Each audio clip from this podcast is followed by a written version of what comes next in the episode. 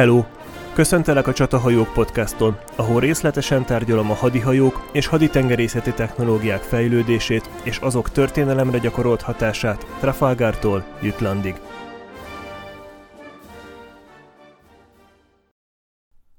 Tizenharmadik epizód. A birodalom visszavág. Az Egyesült Államok számára az 1812-es év egy katasztrófa volt. Madison elnök háborús terve majdnem minden tekintetben kudarcot vallott. Napóleon Grande árméja az orosz télben teljesen megsemmisült, és vele együtt a remény is, hogy a francia hadsereg London utcáin fog parádézni. A Kanada elleni hadjárat pedig csúfos kudarcba torkollott, és az Egyesült Államok egy keserves, hosszan elhúzódó háborúnak nézett elébe. Az egyetlen bátorító hír az amerikai haditengerészet váratlanul nagyszerű szereplése volt az atlanti vizeken, de mindenki tisztában volt vele, hogy csak időkérdése, hogy a napóleoni háborúk alatt hatalmasra hízott királyi haditengerészet bosszúja utolérje az amerikaiakat. Az 1812-es év váratlan eredményei a vizen mindkét oldalon ugyanazt a választ váltották ki. Több hajó kell. Az amerikaiak arra gondoltak, hogy ha mindössze egy maréknyi hajóval fel tudják venni a kesztyűt a világ legnagyobb és legerősebb haditengerészetével, vajon mire lennének képesek több és nagyobb hajókkal? Így a kongresszus 1813. január 2-án elrendelte négy sorhajó építését minimum 74 ágyúval, és hat fregattét minimum 44 ágyúval. Ezekkel a hajókkal az Egyesült Államok haditengerészetének a tűzereje a tízszeresére nőtt volna de nyilvánvalóan idő kellett a hajók megépítésére, és addig a győzelmi mámorban úszó amerikai haditengerészetnek a már meglévő hajóival kellett tovább harcolnia. A brit közvéleményt sokkolták a sorozatos vereségek a tengeren. Nem voltak hozzászokva, hogy a királyi haditengerészet, az ország oly büszke és diadalmas tölgyfafalai vereséget szenvednek, ahhoz meg főleg nem, hogy mindezt egy olyan ellenféllel szemben, akinek szabad szemmel láthatatlan a haditengerészeti ereje, ráadásul a seggén még ott van a tojáshéj. Napóleon oroszországi veresége miatt viszont lassan enyhülni kezdett a nyomás Európában, és a brit hadigépezet elkezdett egyre nagyobb erőt átcsoportosítani Amerikába. A királyi haditengerészet célja az észak-amerikai kontinens keleti partjának teljes blokádja volt. Ehhez az amerikai állomás parancsnokának, Sir John Borlace Warren admirálisnak 1813. februárjától 16 csatahajó, 15 fregat és 20 kisebb brig és sloop állt közvetlenül rendelkezésre az új skóciai Halifaxből kiindulva. De a briteknek összesen 19 csatahajója, 27 fregatja és 60 kisebb hadihajója cirkált az Atlanti-óceán nyugati felén új fullantól Rio de Janeiroig. A lassan felépülő szoros blokkád alól New England volt valamennyire kivétel, ahonnan a britek jelentős mennyiségű ellátmányt szereztek be csempészeken keresztül. A helyzet annyira elkeserítő volt, hogy az amerikaiak a USS Enterprise schoonert küldték Maine partjaihoz, hogy akadályozza meg a kereskedelmet, tehát vegye blokkád alá a saját országát. 1813 elejére a legtöbb amerikai hadihajó visszatért az Egyesült Államokba, hogy a korábbi őrjáratok és ütközetek sérüléseit kiavítsák.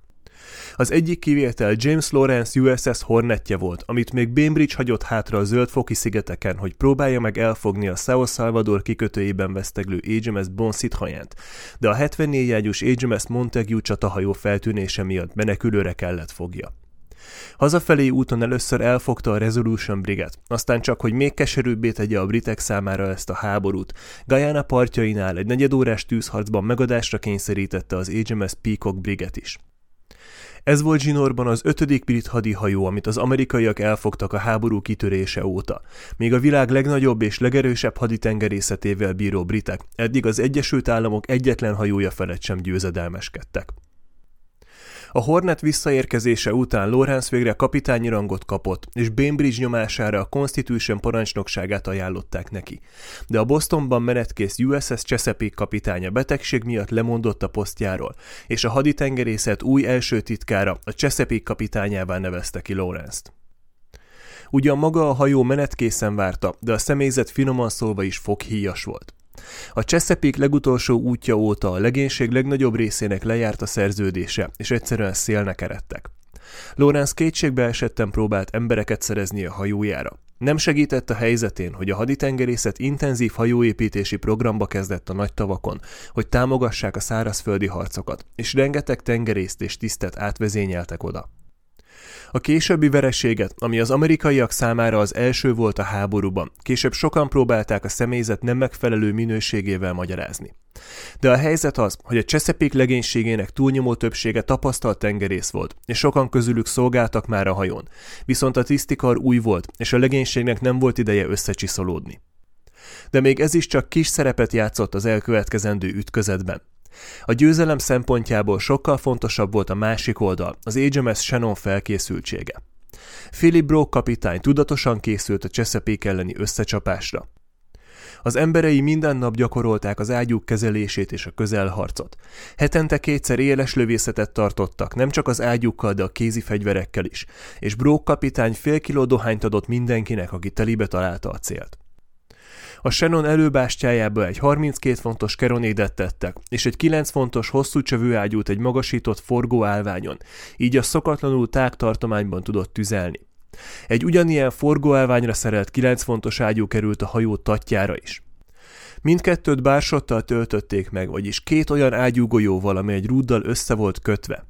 Ennek a típusú lőszernek az elsődleges feladata az ellenség kötélzetének és vitorlázatának a leszaggatása volt. Kilövés után a súlyzó formájú lövedék össze-vissza pörgött, és a golyók közti rúd eltépett mindent, ami az útjába került. Brock ezzel akarta a cseszepék jobb manőverező képességét csökkenteni. Ha viszont nem a vitorlázatot lőtték, a forgó állványon lévő kilenc fontos ágyúk, mint hatalmas sörétes puskák söpörhették az ellenség fedélzetét kartáccsal. Brock mindent megtett, hogy kicsalogassa a cseszepéket a bosztoni kikötőjéből. A kikötő blokádját a 38 ágyús Shannon mellett a szintén 38 ágyús HMS Tenedos tartotta. Brock május 25-én északra küldte a Tenedoszt három hétre, hogy a Shannon egyedül maradjon Boston előtt. Ezzel megszegte az admiralitás utasítását, miszerint a brit hajók nem bocsátkozhatnak egy-egy elleni küzdelembe egyenértékű amerikai hajókkal. De Brock annyira magabiztos volt, hogy még egy levelet is küldött Lawrence-nek, amiben egy-egy elleni párharcra hívta a Chesapeake-et. A levelet egy halász kézbesítette volna, de Lawrence sosem kapta meg. Mire a levél megérkezett, a USS Chesapeake már úton volt. Ahogy a Chesapeake 1813. június 1-én a kikötő külső öblébe befutott és horgonyt vetett, Broke a Shannonnal az öböl bejáratát jelző világító toronyhoz ment és leadott egy ágyúlövést. A Chesapeake szintén egy ágyúlövéssel jelezte, hogy elfogadja a kihívást. Kora délután mindkét hajó elindult délkelet felé az Atlanti óceánra. A Chesapeake főárbócán ott lobogott a USS Essexről híres motto, szabad kereskedelem és a tengerészek jogai. A fregat mögött pedig egy egész flotta kisebb hajó és csónak jött. Kíváncsiskodók, akik látni akarták az Egyesült Államok haditengerészetének újabb nagyszerű győzelmét. A civil hajók között ott volt egy nagyobb schooner is, a fedélzetén Isaac Hall és William Bainbridge kapitányokkal, akik szerették volna látni, hogy boldogul Lawrence kapitány, aki nem sokkal korábban még alattuk szolgált hadnagyként. Nagyjából délután négykor Brock úgy gondolta, elég távol vannak Bostontól, hogy a csata után ne veszélyeztessék a kikötői ágyunaszádok, és kurtított vitorlán, hogy a Chesapeake utol tudja érni. Ahogy az amerikaiak közelítettek, Lorenz bátorította az embereit. Píkokoljuk meg, uraim! Píkokoljuk meg! Az angolok elfelejtették, hogyan kell harcolni. Öljétek meg az embereket, és a hajó a tiétek. A brit hajóról egy pillanatra úgy tűnt, mintha a cseszepék a sebességbeli előnyét és a mozgékonyságát kihasználva a Shannon tatja mögött réking pozícióba akarna fordulni. De Lawrence korrigált, és egyszerűen a britek mellé állt, oldal-oldal ellen. Lawrence nem tudhatta előre, de valószínűleg ez volt az a pont, ahol végleg elveszítette a csatát. A Chesapeake egy átlagos fregat volt 18 fontos ágyukkal, nem 24-esekkel, mint a nehéz fregattok, és így egyáltalán nem volt fölényben a Shannonnal szemben. A Chesapeake tervezője, Josiah Fox, Humphreys nehéz fregatjai túl nagynak gondolta, és a goszporti hajógyár szűkös tölgyfa készletei miatt egy kisebb fregattot rajzolt. A legénység a Chesapeake valamennyi ágyújának hazafias neveket adott, mint Szabadság vagy Halál, Washington vagy ilyen kivédelem. A neveket apró résztáblára gravírozták, és az ágyukocsikra erősítették. Ahogy a két hajó egymás mellé ért, nagyjából 40 méternyi távolságra, elkezdődött a tüzelés. A veszteségek ugyan mindkét hajón jelentősek voltak, de a Chesapeake volt az, ahol a helyzet hamar katasztrofálissá vált. Brock túlméretes sörétes puskáinak és a brit tengerészgyalogosoknak a tüzében az amerikai hajó tisztjei egy kivétellel mind legalább két találatot kaptak már percekkel a csata kezdete után. A kartács és puskatűz mindenkit lesöpört a kormányos állás körül, és a kormánykerék minden kontroll nélkül pörgött, amíg a Chesapeake tatja neki nem ütközött a Shannon oldalának. Lawrence kapitányt előbb a combján találták el, aztán ahogy próbált felállni, a brit John Lowe tengerészgyalogos hadnagy gyomron lőtte.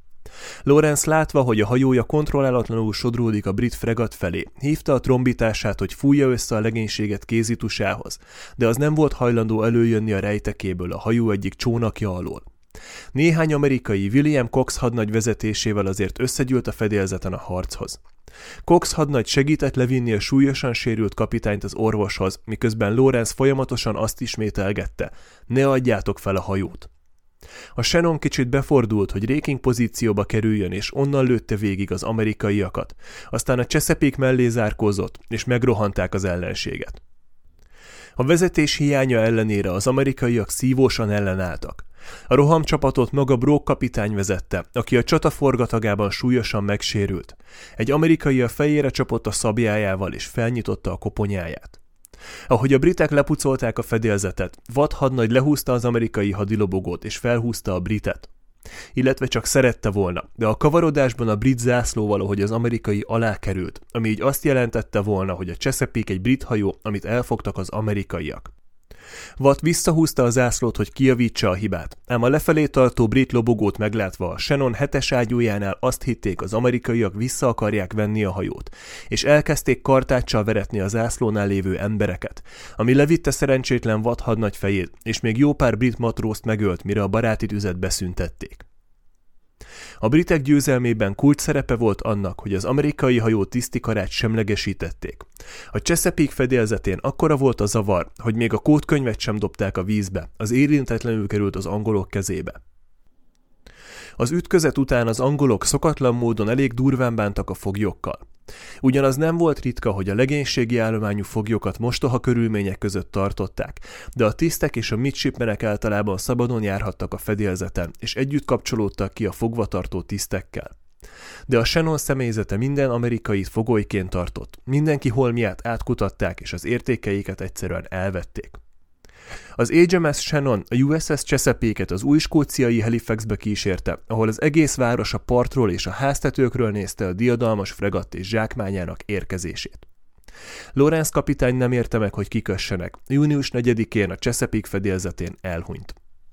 Katonai tiszteletadással temették el Halifaxben, de később újra temették a New Yorki Szent Háromság templom sírkertjében, ahol ma is nyugszik. Brock kapitány felépült a súlyos sérüléséből, de többé tengeri parancsnokságot nem vállalt, és élete végéig gyakran kínoszta erős fejfájás. A Cseszepéket a királyi haditengerészet szolgálatba állította, de 1819-ben leszerelték és elbontották. A faanyagot egy Portsmouthi molnár vette meg, és egy vízimalom építéséhez használta fel. A Chesapeake malom ma is áll a Portsmouth-tól pár kilométerre északra lévő Wickham falujában. Napjainkban régiségboltként és kávézóként üzemel. Az extra különlegesség az benne, hogy az építésekor a hajó elemeinek egy jó részét érintetlenül eredeti formájában építették be. Ezért tekintve, hogy a máig úszóképesen megőrzött USS Constitution eredeti fáiból csak 0 és 15 százalék közé becsülik, ami még most is a hajóban van. A Chesapeake malom őrizte meg az utókornak a legnagyobb arányban az amerikai haditengerészet számára először megrendelt és megépített hat fregat egyikét.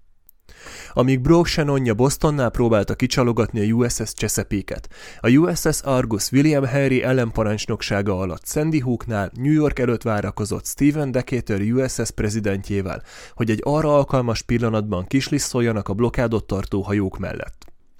Ellen első önálló parancsnoksága volt az Argus Brig, az amerikai haditengerészet egyik legkisebb hadihajója.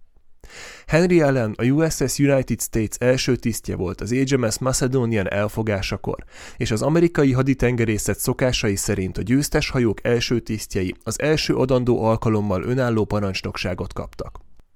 Ellen ideje akkor jött el, amikor az Argus korábbi kapitánya, aki elégedetlen volt a hajó első hat hónapos útján nyújtott teljesítményével, egyszerűen nem tért vissza a három hetes eltávozásról. Május elején Raj üzenetet kapott, hogy az elnök külön utasítására az Argus maradjon Bostonban, de folyamatos készenlétben, azonnal ugrásra készen. Két héttel később kiderült, mit szánnak neki. Az új amerikai nagykövetet William Harris Crawfordot kellett Franciaországba vinnie, a lehető leggyorsabban, hogy aztán az ellenséges kereskedelmi hajók ellen induljon a saját honi vizeiken. Az elsődleges feladat a pusztítás volt. Ellen csak akkor vihette a zsákmányát biztonságos kikötőbe, ha annak a rakománya különösen értékes volt. Az Argus 1813. július 11-én érkezett meg Lorient kikötőjébe, ahol kitette a nagykövetet, feltöltötte a készleteit, és kilenc nappal később elindult az Ír-szigetet a Brit-szigettől elválasztó Szent György csatorna felé. A USS Argus a következő három és fél hétben több brit hajót fogott el, mint az Egyesült Államok haditengerészetének bármelyik hajója a teljes konfliktus alatt. A királyi haditengerészetnek eltartott egy darabig, mire felismerte, hogy nem egy pimasz privatér garázdálkodik az Ír-sziget körüli vizeken és a Bristoli csatornában, hanem az Egyesült Államok haditengerészetének egyik kiváló és gyors brigje. Az írországi állomás parancsnoka Edward Thornborough altengernagy az HMS Pelican és az HMS Helena brigeket indította el, hogy kutassák fel az Argust. Az amerikaiak olyan tempóval fogták el a honi vizeken óvatlan brit hajókat, hogy a legénység teljesen kimerült volt, amikor a Pelikán augusztus 14-én rájuk talált, és egy rövid tűzharcban megadásra kényszerítette az Argust. A két hajó közti ütközet az egyik legvéresebb összecsapás volt a háború alatt. A történészek, főleg az amerikaiak máig kutatják, hogy mi okozta az Argus személyzetének meglepően gyenge teljesítményét a Pelikán ellen. Az okok között szerepel, hogy Ellen kapitánynak nem volt alkalma a legénységgel az ágyuk kezelését gyakorolni, ezért az amerikaiak tüze nagyon kevés kárt okozott a brit hajóban, még akkor is, amikor egy ügyes manőverrel az Argus tökéletes réking pozícióba került a Pelikánnal szemben. De nagyon fontos szerepet játszott még a legénység kimerültsége, és egyes történészek szerint a részegsége is. Az Argus végzetét a legénység harcra alkalmatlan állapota mellett elsősorban a saját kapitánya okozta, aki szándékosan vállalta az ütközetet a menekülés helyett. A háború elején sorozatban győzedelmeskedő amerikai haditengerészet tisztjei elbízták magukat. Azt hitték, hogy egyenlő ellenfélel szemben biztosan győzedelmeskedni fognak, és a kapitányok nem akarták elszalasztani a lehetőséget a dicsőségre. Ugyanez a mentalitás okozta fél évvel később a USS Essex vesztét is a dél-amerikai Valparaiso-nál. A Chesapeake elfogása után bő egy hónappal az újabb győzelem jót tett a britek általános moráljának. Ugyan az Essex ekkor még a csendes óceánon garázdálkodott és ritkította a brit bálnavadászok sorait, de az amerikaiak többi fregatját már blokád alatt tartották a saját kikötőikben. A tengereken a hadiszerencse kezdett végleg megfordulni. Az amerikaiak egyetlen sikere 1813-ban az volt, hogy lassan sikerült kiszorítaniuk a briteket a korábban elfoglalt északi területekről. Mivel a tengeren egyre nagyobb volt a királyi haditengerészet folytása, és Napóleon is kudarcot vallott, az Egyesült Államok számára az egyetlen esélyt az jelentette, ha sikerül elfoglalni a Kanadát, vagy legalábbis elég nagy veszélyt jelenteni rá, hogy ezzel tárgyalóasztalhoz ültesse a briteket. Ekkoriban nagy mennyiségű rakomány gyors mozgatása kizárólag vízen volt lehetséges, ezért a kanadai határon dúló háború kulcsfontosságú stratégiai elemei voltak a tavak, név szerint az Íri és az Ontario tó feletti ellenőrzés. Ha egy pillantást vetünk a térképre, ez nem meglepő. A két tó és az azokat összekötő Niagara folyó több száz kilométeren húzódik kelet-nyugati irányban Kanada és az Egyesült Államok határán. A háború kitörésekor mindkét fél intenzív hajóépítésbe kezdett a tavakon. A helyzet az amerikaiaknak kedvezett. Ugyan az Egyesült Államok ipari teljesítménye bőven elmaradt a brit birodalométól, és a különböző hadianyagok termelése bőven alulmúlta az igényeket, de ez még mindig sokkal több volt, mint amit Kanada fel tudott mutatni. A hatalmas és ritkán lakott brit kolónia semmilyen iparral nem rendelkezett, ezért minden hadianyagot az Atlanti-óceán másik oldaláról kellett áthozni, hogy aztán leúztassák a St. Lawrence folyón Montrealba. Az amerikai tavierők parancsnokságával a fiatal Oliver Hazard Perry-t bízták meg. Perry előbb néhány sikeres kombinált szárazföldi és vízi műveletben vett részt az Ontario tavon, mielőtt az írin cirkáló brit raj ellen fordult volna. Az amerikaiak több ilyen a tavakon keresztül indított művelettel próbálták meg végleg kiszorítani a briteket az Egyesült Államok területéről. hogy a nyugaton az Íritónál, Detroit és Malden erődjében lévő britek utánpótlását elvágják. Előbb az Ontario tavon keresztül Perry hajóival támadva elfoglalták York városát, a mai Torontót, aztán Fort George erődjét a Niagara folyó torkolatában. Az amerikaiak hajóépítő műhelye az írító déli partján Presque Isle-nál volt, ahol több kisebb egység mellett két nagyobb rig is épült, a Lawrence és a Niagara egyenként 20 ágyúval. Perry itt felügyelte a hajók építését, amikor épp nem az Ontario tavon segítette a hadsereg műveleteit. 1813 elején Perry Fort George bevétele után felszette a Niagara folyón lévő Black Rockban áttelelő hajókat, és elindult velük Presque Isle felé, hogy azokat is hozzáadja a saját rajához. A Niagara folyó az Íritóból ered, és az Ontario tóba ömlik. Félúton a kettő között van a híres vizesés. A forrásánál annyira erős a sodrás, hogy a hajókat két hetes kemény munkával, ökrökkel vontatva kellett kihúzni a tóra. Perrynek szerencséje volt, mert sikerült elkerülnie az Íritavon cirkáló brit Robert Barclay kapitány, egy Trafalgart megjárt veterán hajóit. A britek helyzete az Íritavon és Detroit környékén közel sem volt rózsás. Az utánpótlástól elvágva lassan fogytak ki az élelmiszerből és mindenfajta hagyóanyagból is. Barclay frissen elkészült legnagyobb hajójához, a Detroit Brickhez egyszerűen nem volt ágyú, ezért a brit csapatok parancsnoka Proctor tábornok 18 ágyút adott át a Malden erődből. A hathajós brit rajjal szemben az amerikaiak ugyan szembeli fölényben voltak, de az elkészült két nagyobb brik túl nagy merülésű volt ahhoz, hogy csak úgy ki tudjan futni Presque Isle védett öbléből. Ahhoz, hogy az öböl előtti homokpadon át tudják vinni őket, üresre kellett pakolni a hajókat, és extra, levegővel töltött hordókat kellett a vízvonal alatt a hajótesthez erősíteni, hogy még jobban kiemeljék őket. A művelet közben és közvetlenül utána az amerikaiak nagyon sebezhetőek voltak. Barkley is tisztában volt ezzel, és folyamatosan Presque előtt cirkált, hogy a kikötőben tartsa Perry hajóit. De valamiért július 31-én őrizetlenül hagyta a kikötőt, és az amerikaiak azonnal nekiláttak a munkának. Először a kisebb egységek futottak ki, hogy szükség esetén felvegyék a harcot az esetleg visszatérő britekkel, aztán előbb a Lawrence szenvedték át a homokpadon, aztán a Niagarát. A Lawrence már épp átért, de még üresen ringatózott, amikor Barkley raja visszatért. Perry két hajóját, az Orion-t és a Scorpion-t indította el, hogy azonnal támadják meg a briteket. Barclayt az agresszív támadás megtévesztette, és azt hitte az amerikai raj teljesen harckész, ezért visszavonult.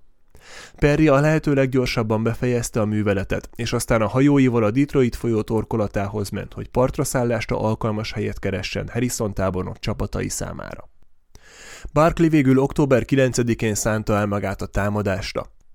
Az amerikai hajók a tó közepén lévő South Bass sziget Putin öblében horgonyoztak, de három amerikai, akik a Malden erőttől jöttek, figyelmeztették Perit a britek tervére, így neki volt ideje felkészülni a támadásra és kifutni az öbölből.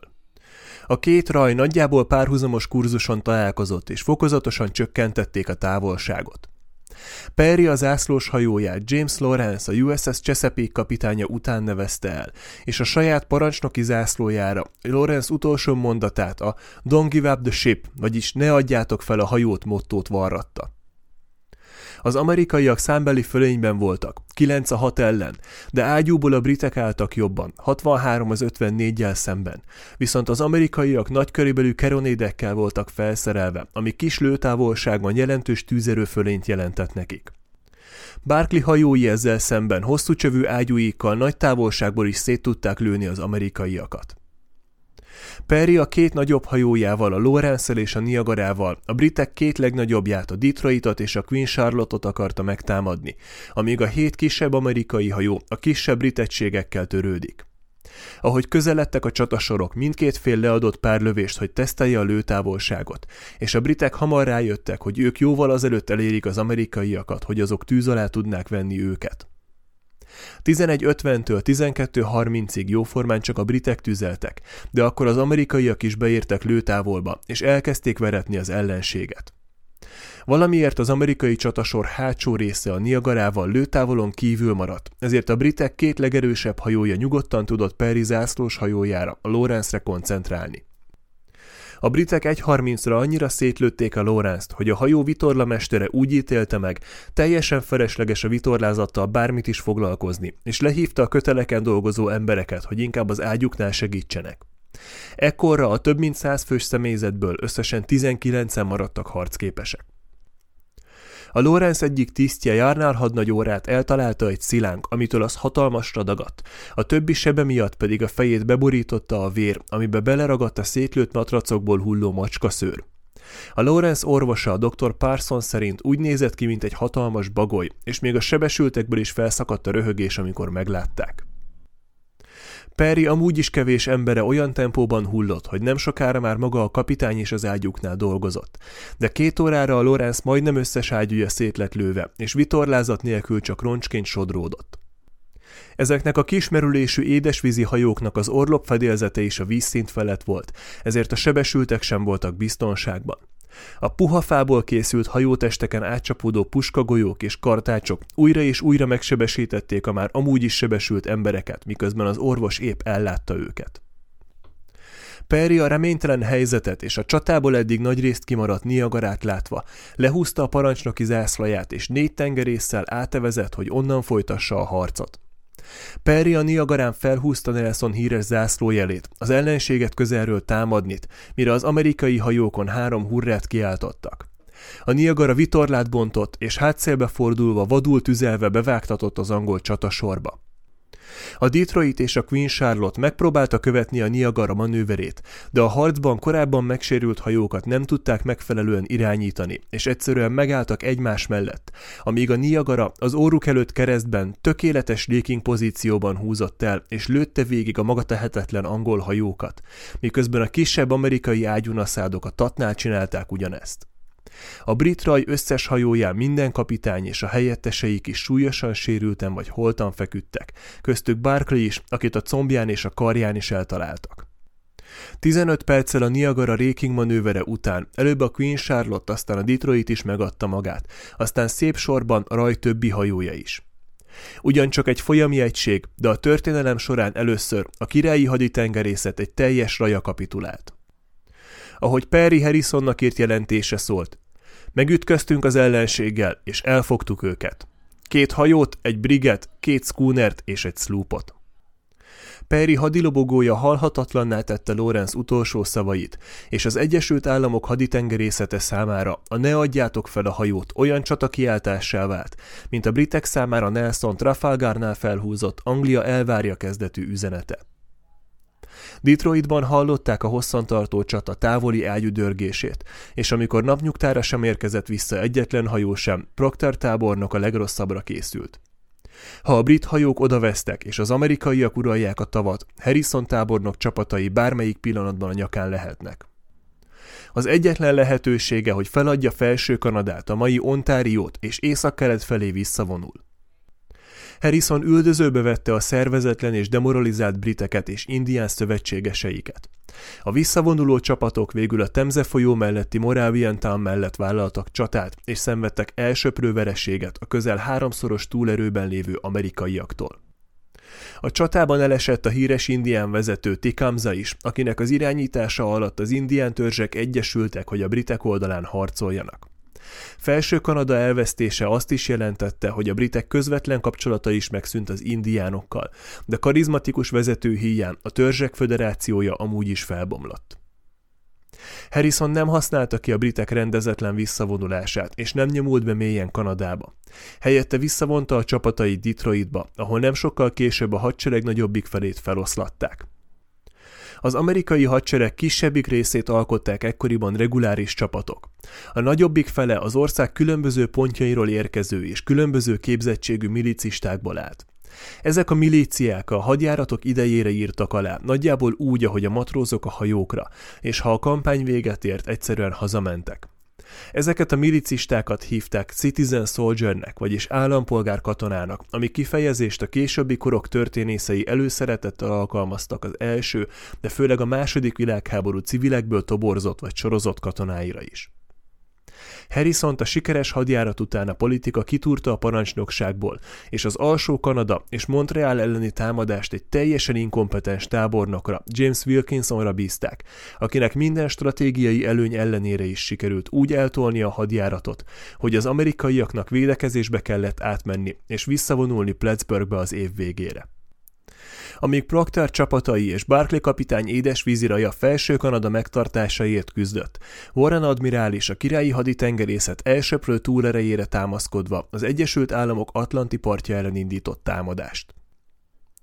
Warren és az 1813 márciusában megérkezett beosztottja George Cockburn ellen tengernagy, akit a támadás kivitelezésével bíztak meg. Nem tartotta elégnek az összegyűlt erőt, hogy a nagyobb városok ellen nyílt támadást indítsanak, ezért az első számú célpontok a hatalmas Chesapeake öböl és az abba torkolló folyók menti kisebb települések lettek.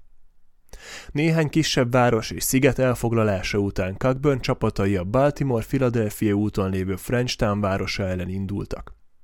A város védműveit a függetlenségi háború idejéből való négy fontos ágyúkkal erősítették meg, amiket korábban egy halászhajó használt tőkesúlynak. Frenchtown után a britek a Chesapeake-ből másik oldalán a Susquehanna folyó torkolatában lévő Half the Grace apró települését támadták meg. A partra szálló tengerészgyalogosok előtt kongrív rakétákkal lőtték a várost. A csata egyetlen áldozata, Mr. Webster, a város egyik lakója, egy ilyen rakétának esett áldozatul. Ugyan a britek előszeretettel használták ezeket a fegyvereket, de valószínűleg Mr. Webster volt az egyetlen áldozata a rakétatüzérségnek az egész 1812. évi háború alatt. A minden újdonságra nyitott Thomas Cochranről szóló egyik külön kiadás epizódban már megemlítettem William Congreve rakétáit. Congreve maga nem volt katona, de nemesi származású volt, apja pedig a brit hadsereg ezredese. Mivel ekkoriban a hadsereg tiszti rangjait nem kiérdemelni, hanem megvenni kellett, a származás, a vagyon és a katonai rang kéz a kézben járt. Congreve apja befolyása miatt a Woolwich arzenálnál dolgozhatott szabadon a szerelem gyerekének számító rakétáin. A Congreve rakéták különböző méretekben készültek, 6 fonttól egészen 300 fontig. A leggyakrabban használt variánsok a 16 és 32 fontos harci résszel szerelt rakéták voltak. Maga a harci rész lehet egy sima vasmag, gyújtó, robbanó vagy repeszgránát is. A fegyver elviekben kiválóan alkalmas lett volna tengeri harcászatra, mert a rakéták önerőből reakcióerő nélkül indultak, ráadásul nem kellett hozzájuk cipelni a nehéz ágyú csövet sem, így a csónakok és kismerülésű partra szálló egységek számára ideális lehetett volna de a rakéták nagyon kényesek voltak a páratartalomra, ami miatt sok besült vagy rövidre ment, és még tökéletes állapotban is nagyon pontatlan fegyvernek számítottak, a lőtávolságuk pedig jelentősen elmaradt a hosszú csövű ágyúkétól. A sikeres harci alkalmazásuk rendszerint azon múlt, hogy volt-e éghető anyag a célterületen, és azt sikerült-e felgyújtani. A gyenge harci teljesítményt viszont a sivítva szálló vörös csóvát húzó rakéták pszichológiai hatása sokszor kárpótolta. Thomas Cochrane a baszköbölbeli gyújtóhajós támadásán is elsősorban ezért használta a rakétákat. Az elsődleges cél az volt, hogy a franciák ne merjenek az evezős csónakokkal az égő gyújtóhajók közelébe menni, és elvontatni azokat a francia flotta hajóinak a közeléből. Cockburn Half the Grace-ben megtudta, hogy a folyó másik oldalán egy ágyú öntöde működik, úgyhogy délután egy különítményt küldött, hogy foglalják el és rombolják le a műhelyt. A tengerészgyalogosok 28-32 fontos hosszú csövű ágyút találtak szállításra készen az öntödében, és sok másikat félkész állapotban. Az ágyukat és az öntödét elpusztították, és visszavonultak az öböl keleti oldalára. A Half the Grace-nél talált ágyuk közül jó pár Perry Prescott-nál épülő hajóihoz készült volna. Miután végigrabolták és gyújtogatták a Chesapeake köblöt, Warren a Bermudákra indult, hogy felvegye Sir Thomas Beckworth 2400 fős expedíciós hadseregét. A hadsereghez tartozott 300 francia chasseur, akiket hadifoglyok közül toboroztak, és akiknek a háború után letelepedést ígértek Kanadában, valamint a 102. gyalogezred, új nevén a Rum hadtest. A 102-esek egy kolóniális alakulat voltak új dél akiket az akkor még börtönsziget Ausztrália lakóiból toboroztak. Az alakulat tisztjei vezették a hírhet rumlázadást, Ausztrália máig egyetlen katonai pucsát 1808-ban, a kolónia kormányzója, régi ismerősünk William Bligh kapitány megbuktatására. Ha valakinek nem ugrana be, Bly kapitány volt az HMS Bounty kapitánya, akit utána a norzendülői is kihajítottak a hajójáról. A podcast hetedik epizódjában, a zendülőkben bővebben is volt szó ezekről a lázadásokról. Blynak végül harmadszor, immáron kormányzóként is lázongó beosztottjai okozták a vesztét. Warren az erősítéssel 1813. június közepén visszatért a Chesapeake öbölbe, hogy az Elizabeth folyón felvontatott és a Nelson és Norfolk erődök között védve lehorgonyzott USS Constellation fregatot elfoglalják. De a támadás csúfos kudarc lett, és a nem túl agresszív Warren inkább puhább célpontot keresett. Ismét az öböl túlsó oldalára ment, ahol Hampton városát foglalták el. Itt a francia seszőrök nők erőszakolásába és kegyetlenkedésekbe kezdtek, amit sajnos a brit tisztek sem állítottak meg. Ugyan a brit csapatok nem vettek részt a túlkapásokban, ami miatt a 102-esek kis hiány fel is lázadtak, mert mi az, hogy a franciák fosztogatnak ők meg nem. De a francia vérengzés így is az egyik legsötétebb volt maradt a britek becsületén. Ugyan az angolokkal szövetséges indiánok előszeretettel csonkítottak meg halottakat, és minden fehért megöltek, aki eléjük került, legyen az gyerek vagy katona. De az 1812. évi háborúban reguláris brit és amerikai csapatokra egyáltalán nem voltak jellemzőek az ilyen túlkapások. A seszőröket végül kivonták a harcoló egységek közül és Halifaxbe vitték, ahol azok további megbotránkoztatást váltottak ki, mert minden gátlás nélkül fosztogatták a város brit lakosságát is. Warren nyár végén felhagyott a Chesapeake és a Delaware feldúlásával, és visszahajózott Új-Skóciába, hogy feltöltse a készleteit. A Chesapeake menti tavasz-nyári fosztogató hadjárat teljesen kontraproduktív lett. Nem csak, hogy a britek stratégiailag semmit nem értek el, de a fosztogatások és a kegyetlenkedések miatt az amerikaiak széles rétegeiben sikerült felszítani az ellenség iránti gyűlöletet, és szívósabbá tették az ellenállást. A Chesapeake menti dúlásról halva a Delaware folyó torkolatában partra szálló brit csapatokat sokkal keményebb ellenállással fogadták az amerikaiak. Innen a britek minden említésre méltó eredmény nélkül vonultak vissza az ősztéli pihenőre. Ugyan az Egyesült Államok keleti partvidékén 1813-ban túl sok eredményt nem sikerült elérnie a briteknek, de a hadjárat ízelítőt adott az amerikaiaknak abból, hogy mi vár rájuk, ha a brit hadigépezet végre elég katonát tud felhalmozni, és teljes figyelmével az Egyesült Államok felé tud fordulni. Erre a pillanatra sokáig már nem kellett várni. 1813. októberében a lipcsei népek csatájában Napóleont legyőzte a hatodik koalíció, és a szövetséges csapatok megállíthatatlanul meneteltek Párizs felé. Úgy tűnt az amerikaiak számára hamarosan üt az óra. Ez volt a Csatahajók Podcast 13. epizódja. A hallgatói visszajelzéseket nagyon szívesen látom a műsor Facebook oldalán, vagy a csatahajók podcast.gmail.com e-mail címen, Különleges előfizetői tartalmakért keres fel a Patreon oldalamat. Köszönöm, hogy meghallgattad, remélem, hogy találkozunk a következő epizódban is.